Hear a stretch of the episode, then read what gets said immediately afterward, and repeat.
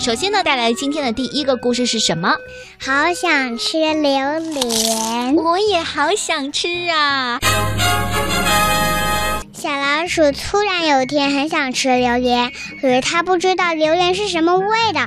它跑去问狮子：“狮子，狮子，你吃过榴莲吗？”狮子想：榴莲是什么？听都没听说过。可是它却对小老鼠说：“啊，榴莲啊，榴莲就像西瓜一样好吃。”小老鼠跑去问山羊：“山羊，山羊，你吃过榴莲吗？”山羊想：榴莲是什么？好像在书上看见过，可是他却对小老鼠说：“榴莲啊，榴莲就像菠萝一样好吃。”小老鼠跑去问河马：“河马，你吃过榴莲吗？”河马想：“榴莲是什么？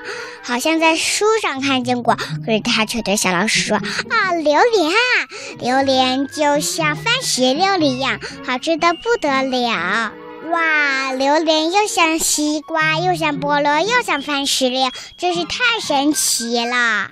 小老鼠去商店里面买了一个榴莲，这下被狮子、山羊、河马看见了，它们也想尝尝看。小老鼠请了森林里所有小动物来吃榴莲，小老鼠慢慢的切了。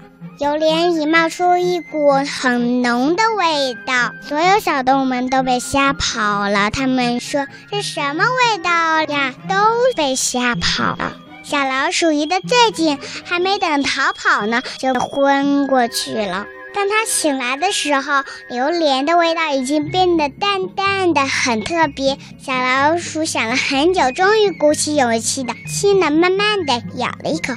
哇，好好吃的榴莲啊！小老鼠一口接一口的吃起来，大家都跑过去吃榴莲。小老鼠想，原来榴莲真是太好吃了。森林的所有小动物都去商店里买了一个榴莲。我的故事讲完了啊。好想好想吃榴莲，老师让我们那个逼出来，然后呢，我们就都逼出来了。逼出来还 是背出来？逼出来。